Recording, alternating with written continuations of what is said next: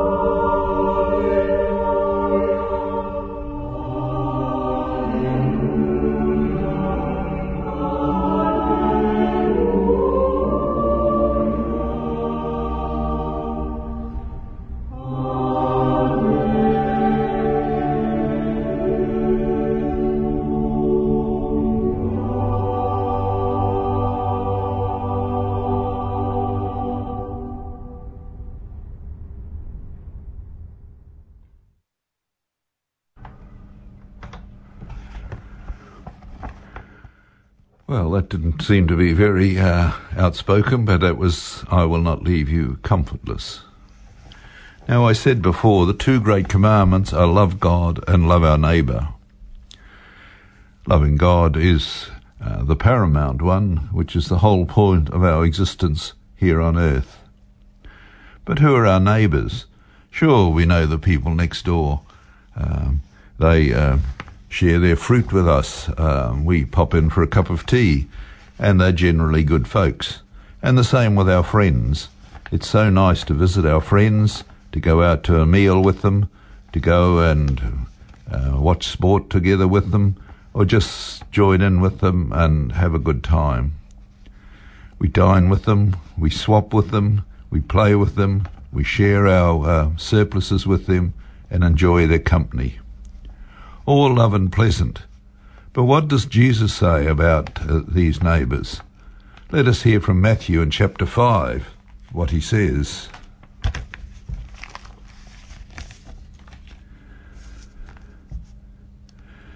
Jesus was teaching the apostles the various uh, various categories uh, in Matthew, but one area in verse 43 is love your enemies. You have heard that it was said, Love your friends, hate your enemies. And so many of us are like this. But now I tell you, love your enemies and pray for those who persecute you, so that you may become sons, sons of your Father in heaven. For he who makes his sun to shine on bad and good people alike, and gives rain to those who do good and those who do evil, Why should God reward you if you love only the people who love you? Even the tax collectors do that. And if you speak only to your friends, have you done anything out of the ordinary? Even the pagans do that. You must be perfect, just as your Father in heaven is perfect. So there's a challenge for you, and it really sort of sums up our approach to life, doesn't it? Um, we um, we sit in our homes and criticise the, uh, in inverted commas, bad people overseas, or our neighbours down the road who um, don't keep their property right, or drive too fast, or um, we criticise gang members or immigrants or evildoers or whatever comes up on Police 107. But um, uh, these are the ones we've got to love. And it's not so easy. But it's this philosophy why so many will care for the sick and dying, the mentally troubled, the poor and down and outs, the smelly and the obnoxious, the ugly or the foreigner. On a larger scale, if we really loved our enemies, there would be no wars, fights, or other conflicts. If only Catholic and Protestant, Arab or Jew, race versus race, wealthy and poor versus poor, could just love one another. COVID opened opportunities to love or otherwise, to follow health rules to protect our fellows, to wait one's turn for one's jab, to isolate if necessary, to wear a mask when we're meant to wear a mask. We do this not because we want to, but because we care for not only ourselves, but we care for our fellow man, uh, our fellow person, who is um, we come in contact with during these things. And fortunately, so far in New Zealand, with this cooperation, it has worked. Now you're listening to free 89 FM 89.0 independent community media as the time comes up uh, to 8 8:43 on this rather damp Sunday morning. And now we'll listen to Samantha June singing Let There Be Peace on Earth.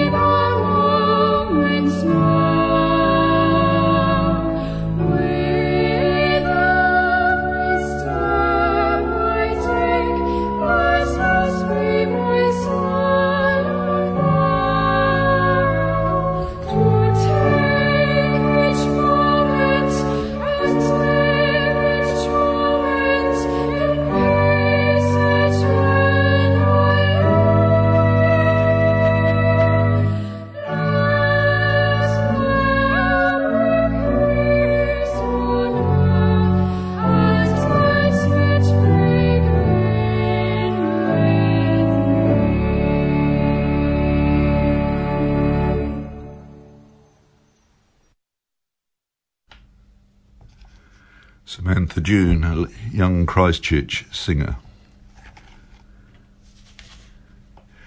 Now, while I was preparing this article and talking about caring for others, I came across an article in a recent issue of the Marist Messenger magazine, and this was about gossip. And this is one area where our love of neighbour can be shown or broken. And, of course, we seldom gossip about our close friends, but We gossip about everyone else. But this is what the Greek philosopher Socrates had to say. He was once stopped by a colleague who began a conversation saying, Do you know what I've just heard about your friend? Socrates interrupted the man to say, At the risk of appearing rude, may I ask you to pass a small test? I call it the triple fil- filter test. Curious, the colleague listened as Socrates explained the triple filter. The first filter is truth. Have you made absolutely sure that what you're about to tell me is true? When the man said no, I just heard about it. Socrates said, All right, so you don't really know if it's true or not. Let's try the second filter, which is goodness. Is what you're about to tell me about my friend something good? Again, the man said, No, quite the opposite. Socrates continued, So you want to tell me something bad about him, but you're not certain if it's true? You can still pass this test, though because of the final filter, and it's the filter and it's the filter of usefulness. Is what you want to tell me about my friend going to be useful to me? Once again, the man, probably embarrassed, said, No, not really. Socrates concluded with this point Well, if you want to tell me is neither true, nor good, nor even useful, why tell it to me at all? And that's rather clever about so many things we say. We just love to hear, did you hear about so and so who did this? It's very good, isn't it? We love to be the bearer of this, and it's always bad news. We can never hear this warning enough. Gossip seems harmless, yet it can be dangerous, disastrous, and destructive in relationships. The Apostle Paul may have had that in mind when he advised, Do not let any unwholesome talk come out of your mouth, but only what is helpful in building others up. And if you think about it, your best friends are the ones that, um, and I'm fortunate in this way, who only say good about people, what good they have done, and make excuses for the small errors that they uh, come across. So there we are. That's the thought for today. And of course, this is an important reason why in um, law courts we have um, name suppression. Because the moment someone comes up in court, if we know the names of the person that they have done something, that is it. And it is a bit of a worry, and I'm not getting into the field of um, uh, particularly some of these bad cases of sexual misbehaviour in the past, but it only needs someone to suggest that a good person has um, been misbehaving in the past, and people will believe it. So, unless it's true, or unless it's doing some good um, or useful, don't say it. And now we have a track today from Kamal singing, singing, Love Never Ends.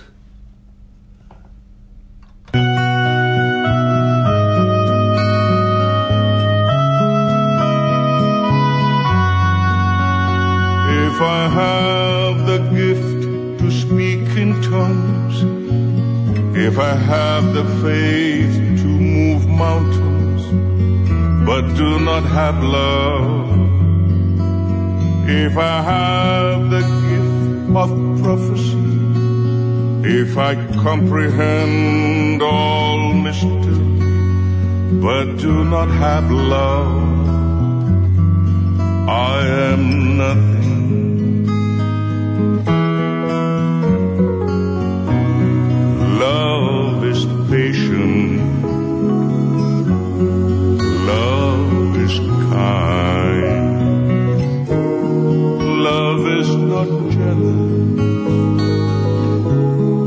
Love is not pompous, it's never self-centered, and not easily angered. Love keeps no record, and love is not rude or proud. It bears all things hopes all things, endures all things. Love never fades, love never ends. If I give the poor all I possess, if I give my life to holiness, but do not have love, if I speak in tongues and prophesy, if I learn the knowledge of the wise, but do not have love, I gain nothing. Love is patient. Love is kind. Jealous. Love is not pompous. It's never self-centered and not easily angered. Love keeps no record, and love is not rude or proud. It bears all things, all things, hopes all things, endures all things. Love never fails, love never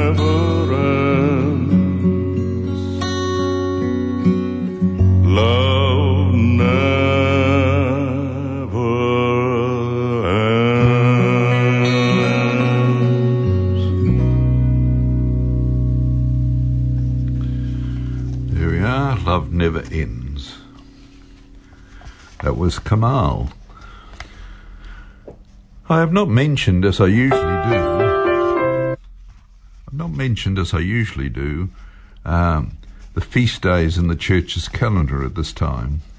We have Saint Aloysius Gonzaga on Monday, and the Henry VIII's adversary Saint Thomas More and Saint John Fisher on Tuesday. Aloysius Gonzaga was born of a high class, the eldest of seven. He was going to follow a military career, but he turned increasingly to the spiritual. He contracted a serious, cons- serious kidney infection and while recovering spent much of the time in prayer and decided to join the Society of Jesus, the Jesuits. This was against the wish of his family, but he persevered and he headed towards his ordination. In 1591, a plague broke out in Rome, and the Jesuits opened a hospital to care for the victims. Aloysius threw himself into the care of those affected and eventually contracted the disease himself, and he died at the early age of 23.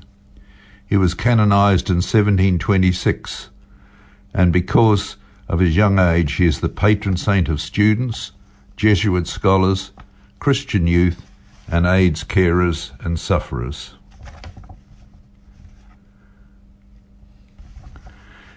And what about Henry VIII's um, adversaries?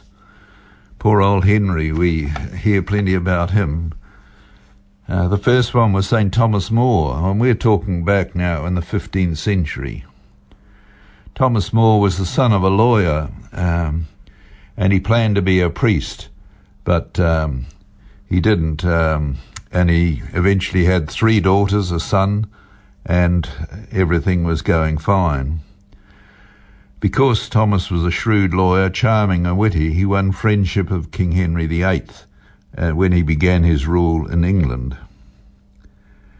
Later, Henry asked Thomas to approve the divorce he wanted, and Thomas refused, and that made the king angry.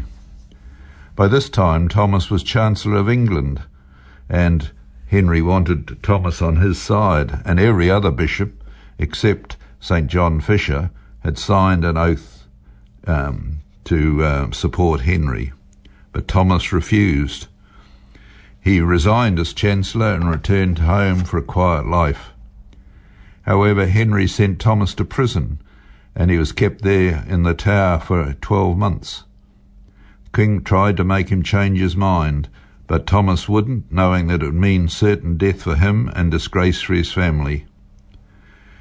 Finally, after suffering hunger, cold, and loneliness, Thomas was led out and beheaded. Seeing that the marked swordsman was quite nervous, Thomas said, Be not afraid, for you send me to God. Then he said to the crowd, I die the king's good servant, but God's first. And the other man similarly was St. John Fisher. He was a priest and a tutor to Henry VIII. And later he became a Bishop of Rochester and Chancellor of the Cambridge University.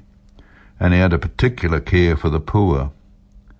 But when Henry wanted to divorce Catherine and marry the attractive Anne Boleyn, Henry requested a divorce from the Pope, but was refused. And Fisher supported this decision and resisted signing support for King as everyone but Thomas More had done so. Then Henry declared an oath of supremacy that they all had to sign, but again Fisher refused. He was sentenced to prison in 1534 on the charge of high treason.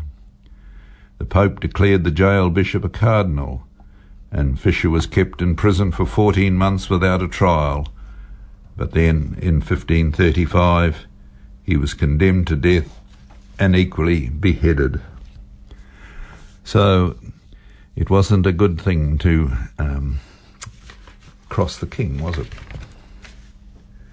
Now, unfortunately, it's time to finish. Thanks again to St Matthew's for sponsoring us. Do tune in next Sunday at 8:30 to FM 89.0 for your Catholic Corner. And just to finish up, we have another tune from Kamal, and it's the Lord's Prayer.